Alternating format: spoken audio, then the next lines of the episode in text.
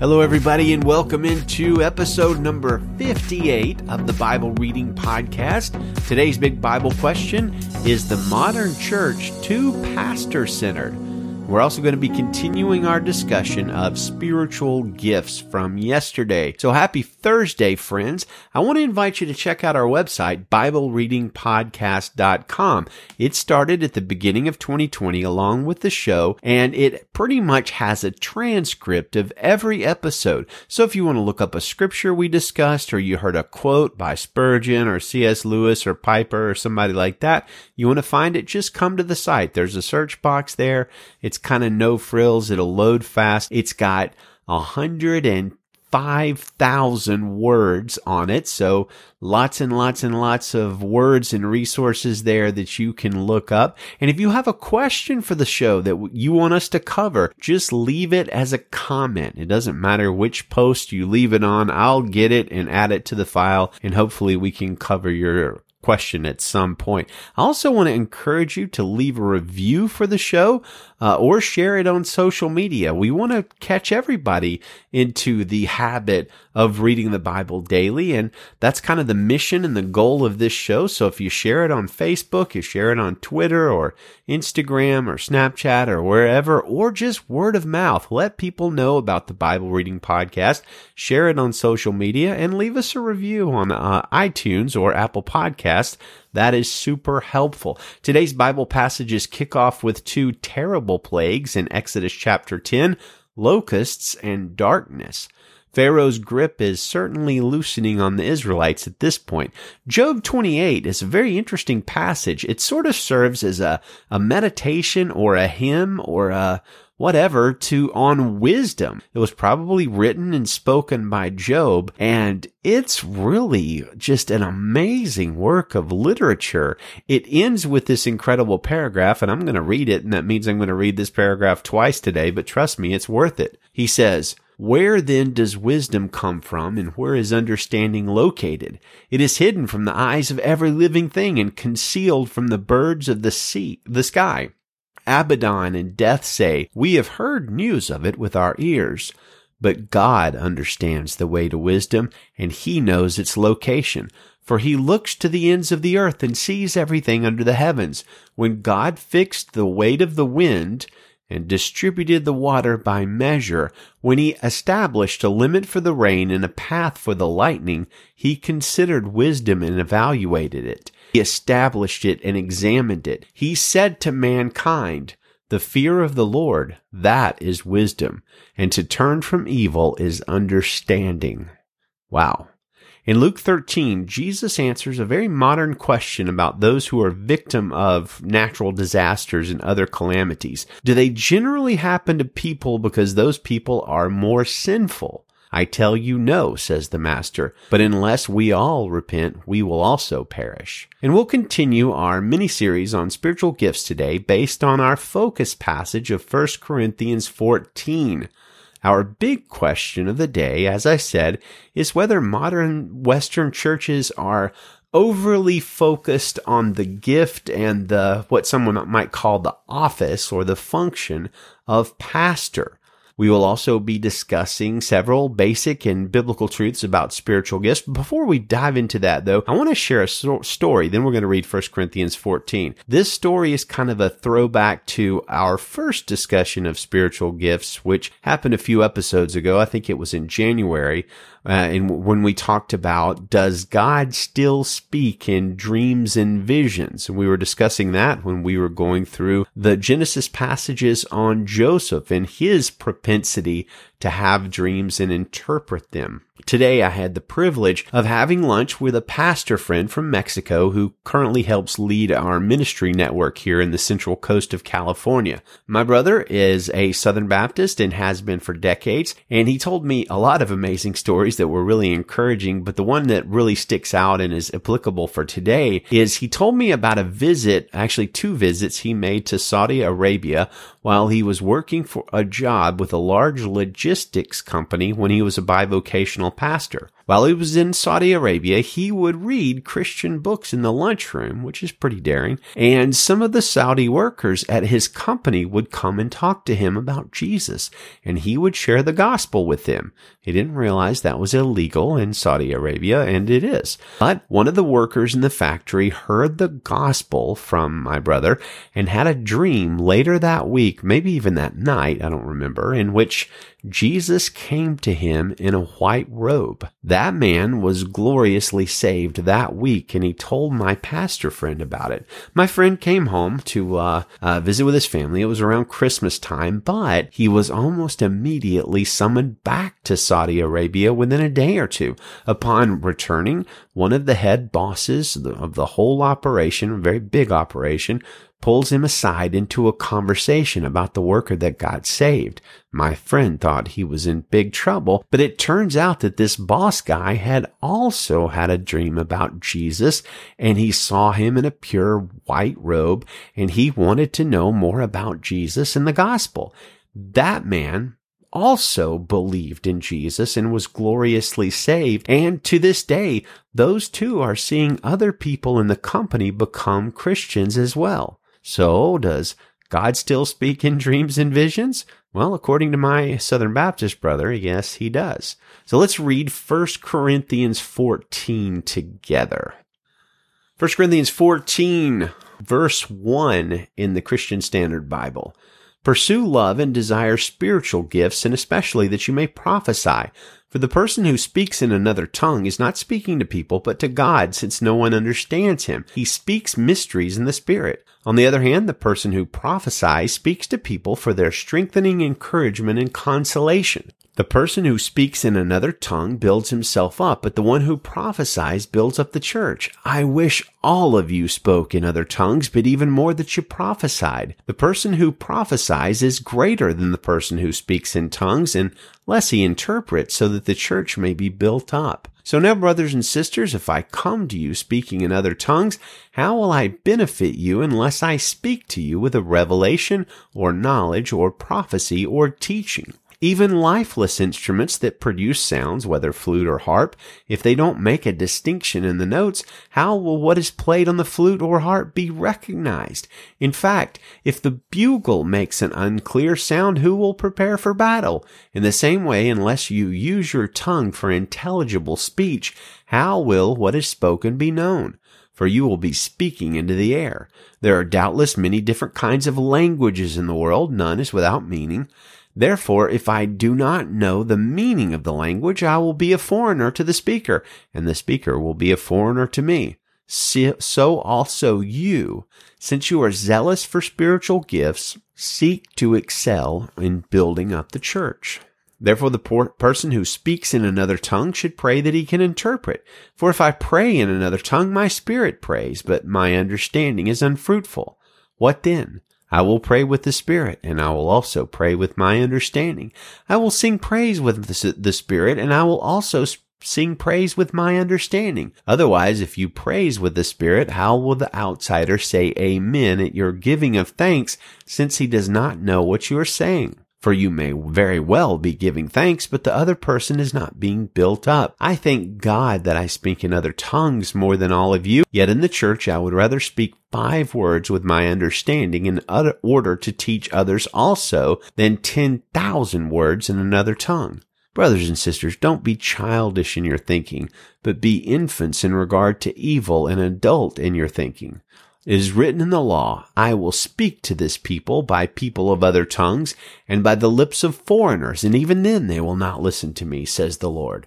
Speaking in other tongues then is intended as a sign, not for believers, but for unbelievers, while prophecy is not for unbelievers, but for believers. If therefore the whole church assembles together and all are speaking in other tongues and people who are outsiders or unbelievers come in, will they not say that you are out of your minds? But if all are prophesying and some unbeliever or outsider comes in, he's convicted by all and is called to account by all. The secrets of his heart will be revealed, and as a result, he will fall face down and worship God, proclaiming, God is really among you.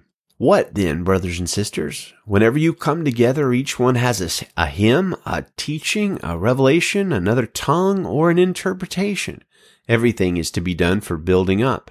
If anyone speaks in another tongue, there are to be only two or at the most three, each in turn, and let someone interpret. But if there is no interpreter, that person is to keep silent in the church and speak to himself and God. Two or three prophets should speak and the others should evaluate. But if something has been revealed to another person sitting there, the first prophet should be silent. For you can all prophesy one by one, so that everyone may learn and everyone may, may be encouraged. And the prophet's spirits are subject to the prophets, since God is not a God of disorder, but of peace. As in all the churches of the saints, the women should be silent in the churches, for they are not permitted to speak, but are to submit themselves, as the law also says. If they want to learn something, let them ask their own husbands at home, since it is disgraceful for a woman to speak in the church. Or did the word of God originate from you? Or did it come from you only? If anyone thinks he is a prophet or spiritual, he should recognize that what I write to you is the Lord's command. If anybody ignores this, he will be ignored. So then, my brothers and sisters, be eager to prophesy and do not forbid speaking in other tongues, but everything is to be done decently and in order. Continuing from yesterday, 10 important truths about gifts of the Spirit. And we'll cover 4 through 7 today, or 4 through 8, depends on our time. Number 4, and by the way, if you missed one through three, we covered those yesterday on episode number 57. Number four, important truth about the gifts of the Spirit. We are commanded in scripture to eagerly, earnestly desire spiritual gifts, both as a group and individually. This is especially true of the gift of prophecy. 1 Corinthians 12, 29 says, Are all apostles, are all prophets, are all teachers? Do all work miracles? Do all have gifts of healing? Do all speak in tongues? Do all interpret? But eagerly desire the greater gifts. 1 Corinthians 14:1 says, "Follow the way of love and eagerly desire spiritual gifts, especially the gift of prophecy." And 1 Corinthians 14:39 says, "Therefore, my brothers, be eager to prophesy and do not forbid speaking in other languages." So that's three commands right there to seek these spiritual gifts. Number 5, we are all supposed to use our spiritual gifts. They aren't supposed to lie dormant. 1 Peter 4:10 says each one should use whatever gift he has received to serve others, faithfully administering God's grace in its various forms. Romans 12:6 having gifts that differ according to the grace given to us, let us use them. I know here that that command applies to all believers. At the very least, all believers who actually know what gift they've been given. This would seem to mean that one must use whatever gift they have regardless of opportunity or role in a church. That's a tricky concept. In most churches, only about 20%, maybe even less, of the people are actually actively serving in areas that line up with their spiritual gifts. Often this is the fault of the leadership of the church, the pastors, elders, deacons, etc.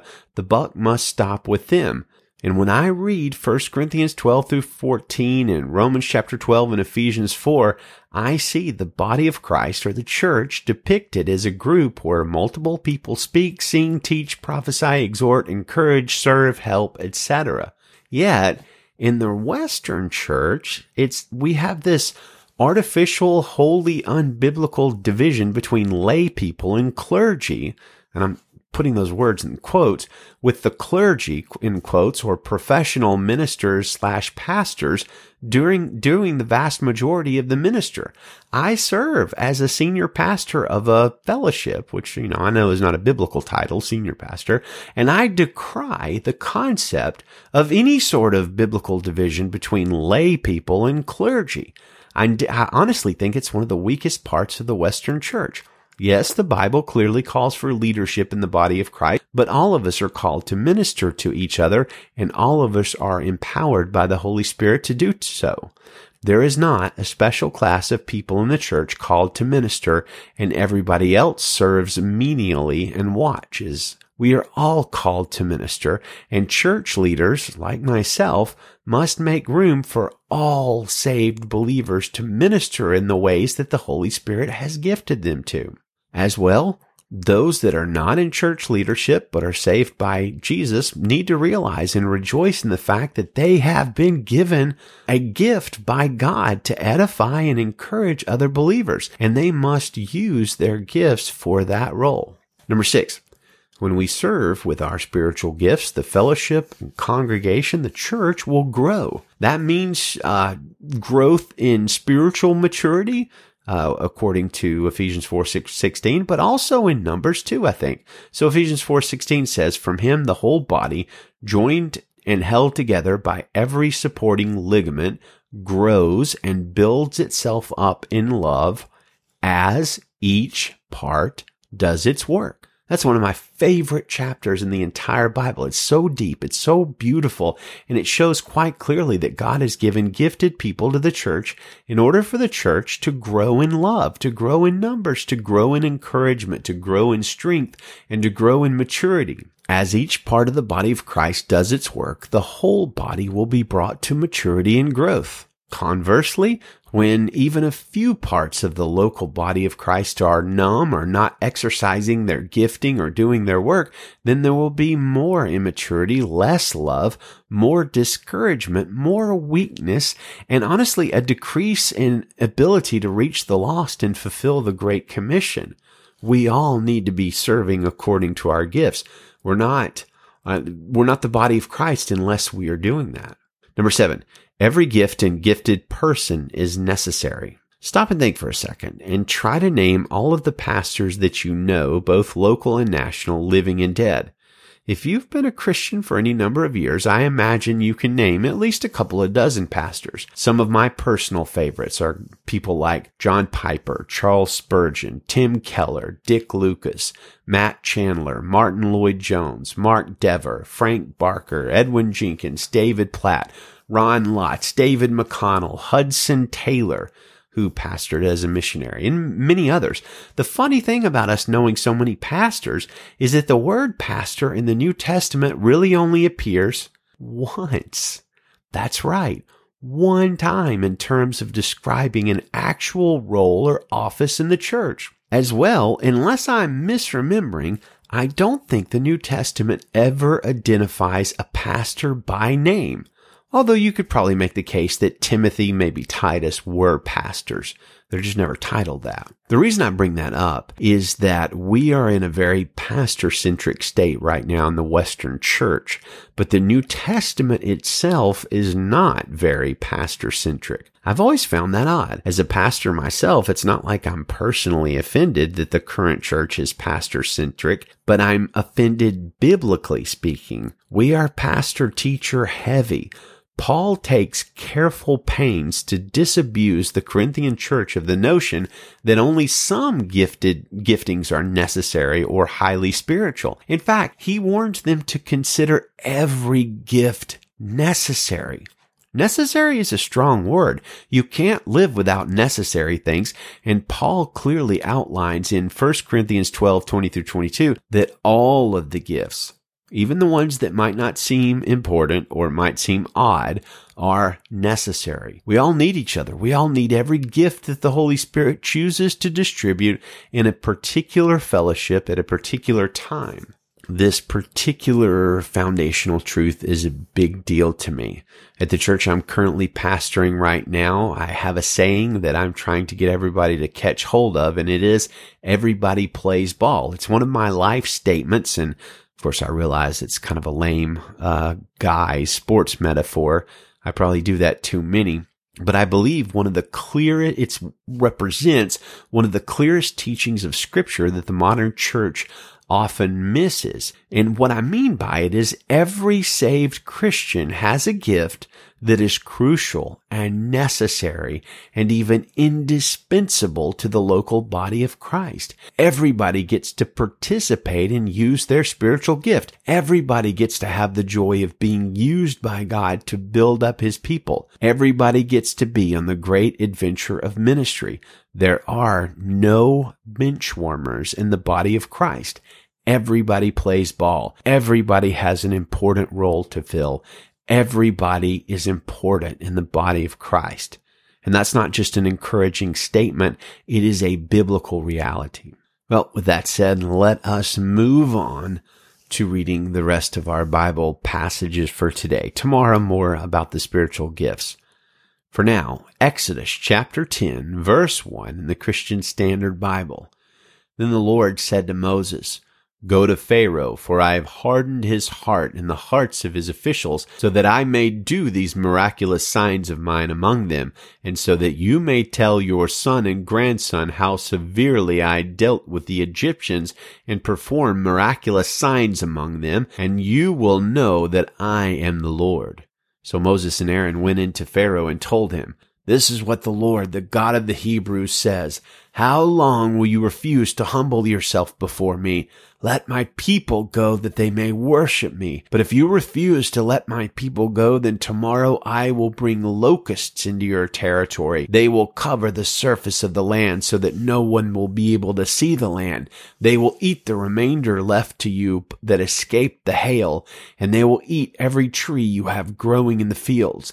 They will fill your houses, all your officials' houses, and the houses of all the Egyptians, something your fathers and grandfathers never saw since the time they occupied the land until today. Then he turned and left Pharaoh's presence.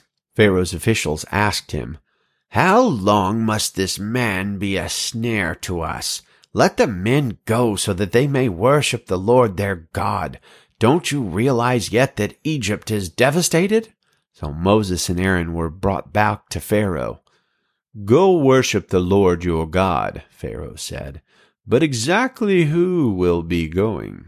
Moses replied, We will go with our young and with our old. We will go with our sons and with our daughters, with our flocks and with our herds, because we must hold the Lord's festival.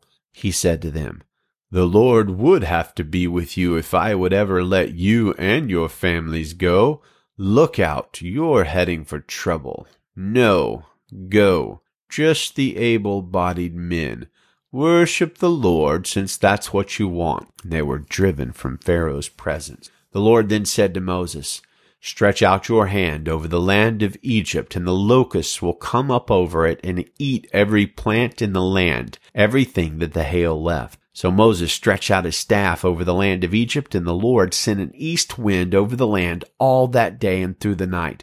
By morning, the east wind had brought in the locusts. The locusts went up over the entire land of Egypt and settled on the whole territory of Egypt. Never before had there been such a large number of locusts, and there will never be again. They covered the surface of the whole land so that the land was black, and they consumed all the plants on the ground and all the fruit on the trees that the hail had left.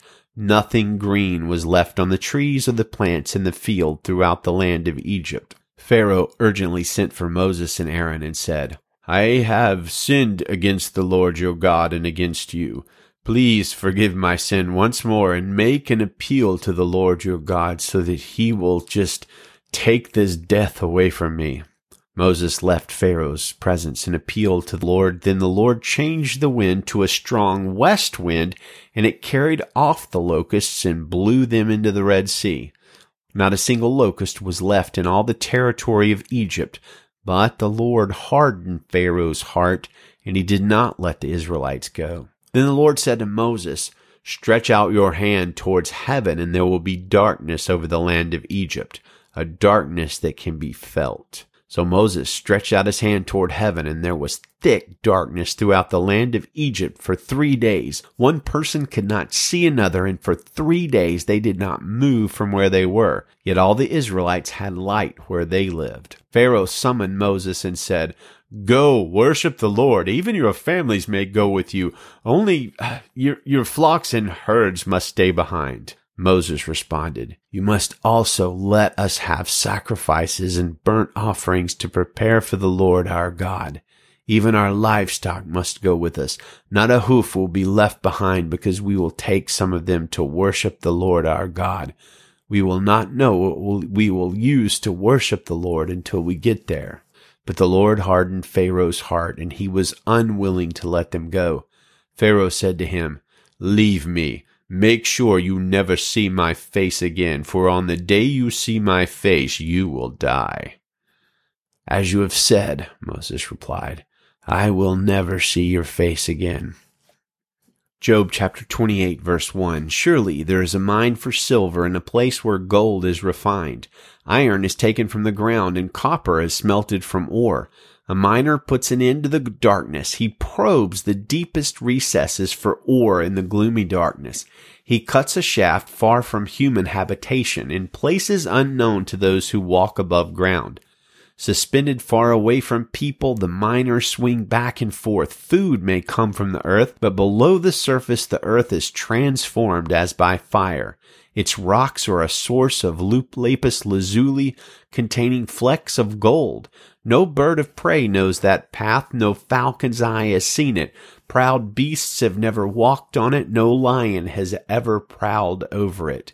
The miner uses a flint tool and turns up ore from the root of the mountains. He cuts out channels in the rocks and his eyes spot every treasure. He dams up the streams from flowing so that he may bring light to what is hidden. But where can wisdom be found and where is understanding located? No one can know its value since it cannot be found in the land of the living. The ocean depths say, it's not in me, while the sea declares, I don't have it. Gold cannot be exchanged for it and silver cannot be weighed out for its price. Wisdom cannot be valued in the gold of Ophir, in precious onyx or lapis lazuli. Gold and glass do not compare with it, and articles of fine gold cannot be exchanged for it. Coral and quartz are not worth mentioning. The price of wisdom is beyond pearls. Topaz from Cush cannot compare with it, and it cannot be valued in pure gold. Where then does wisdom come from, and where is understanding located? It is hidden from the eyes of every living thing, and concealed from the birds of the sky. Abaddon and death say, we have heard news of it with our ears, but God understands the way to wisdom, and He knows its location. For He looks to the ends of the earth and sees everything under the heavens. When God fixed the weight of the wind and distributed the water by measure, when He established a limit for the rain and a path for the lightning, He considered wisdom and evaluated it. He established it and examined it. He said to mankind, the fear of the Lord, that is wisdom, and to turn from evil is understanding. Luke chapter 13. At that time, some people came and reported to him about the Galileans whose blood Pilate had mixed with their sacrifices. And he responded to them, Do you think that these Galileans were more sinful than all the other Galileans because they suffered these things? No, I tell you, but unless you repent, you will all perish as well. Or those eighteen that the tower in Siloam fell on and killed, do you think they were more sinful than all the other people who lived in Jerusalem? No, I tell you, but unless you repent, you will all perish as well. And he told this parable. A man had a fig tree that was planted in his vineyard. He came looking for fruit on it and found none. He told the vineyard worker, Listen, for three years I have come looking for fruit on this fig tree and haven't found any. Cut it down. Why should it even waste the soil? But he replied to him, Sir, leave it this year also until I dig around it and fertilize it. Perhaps it will produce fruit next year, but if not, you can cut it down. As he was teaching in one of the synagogues on the Sabbath, a woman was there who had been disabled by a spirit for over 18 years. She was bent over and could not straighten up at all. When Jesus saw her, he called out to her, Woman, you are free of your disability.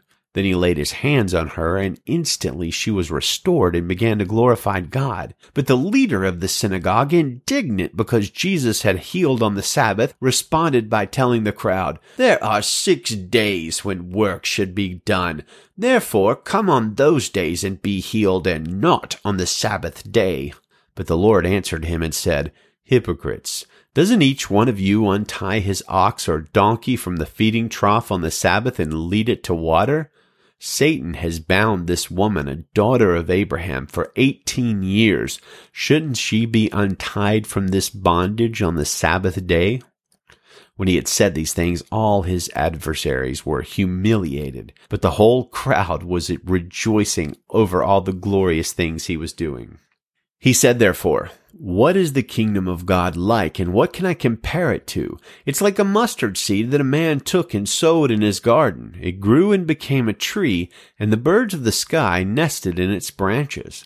Again he said, What can I compare the kingdom of God to? It's like leaven that a woman took and mixed into fifty pounds of flour until all of it was leavened. He went through one town and village after another, teaching and making his way to Jerusalem.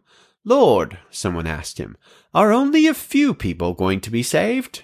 He said to them, Make every effort to enter through the narrow door because I tell you, many will try to enter and won't be able. Once the homeowner gets up and shuts the door, then you will stand outside and knock on the door saying, Lord, open up for us.